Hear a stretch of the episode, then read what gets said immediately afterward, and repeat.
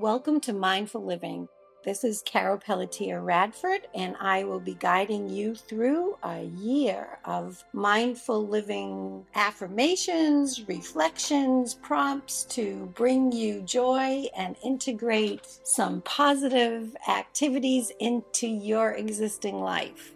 So thank you for joining us.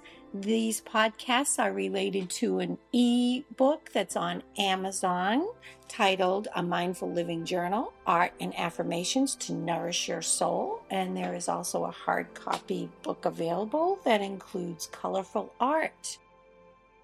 So January, this is the month of New Year's resolutions, and we're starting off with how we want to live our lives.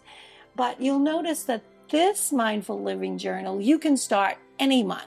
This just happens to be January, and you may be jumping on the bandwagon this month to change some behaviors that you have in your life. So here's the affirmation. I am committed to including experiences in my life that give me joy. So the theme is commitment. So January resolutions is about commitment. Now, often we make a commitment for a couple weeks and then we fall off the wagon and we say we're going to wait till next January to begin our commitments next year. That's why this process that I've designed, these podcasts and this journal, is a revolving commitment. You can begin this process in any month.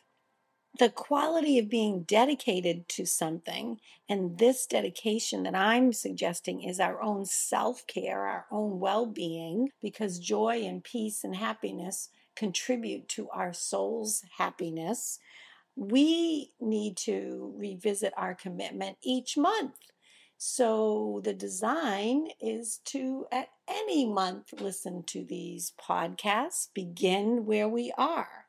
And commitment to doing something once a month is also hard because it's not on our plate every single day.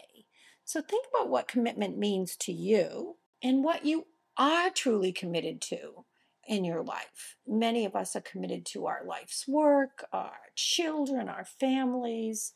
Some people are committed to taking care of their cars, and they love their cars, and they wash them and baby them. And others are committed to biking or some kind of a sports activity. So how does commitment show up? But then think about how commitment shows up in your own self-care and bringing yourself joy. How are you defining it? And the first mindful living action that I'd like you to try this month in January is to write. We do have an overuse of technology, and we love our technology. I even have an ebook, but I also have a hard copy book. The written word, writing a note to someone, it really shows up as special when you take the time to write actually a card. It's very meaningful. Yes, we have emails, and you can write a personal email as opposed to a group email. What are we doing? We're losing contact with each other. So I'm inviting you, as a way to commit, is to practice communication through the written word. So is there someone special that you'd like to really write a note to this month? Do you have a message, though, to share with a larger audience, like I'm doing here with the podcast?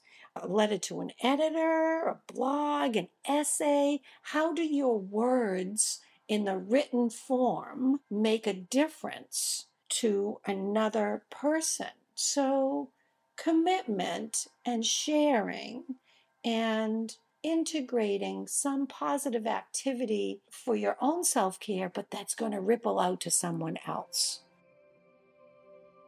Thanks for listening. Life is for living. How will you choose to live yours? This is Carol signing off, and I'll see you next month.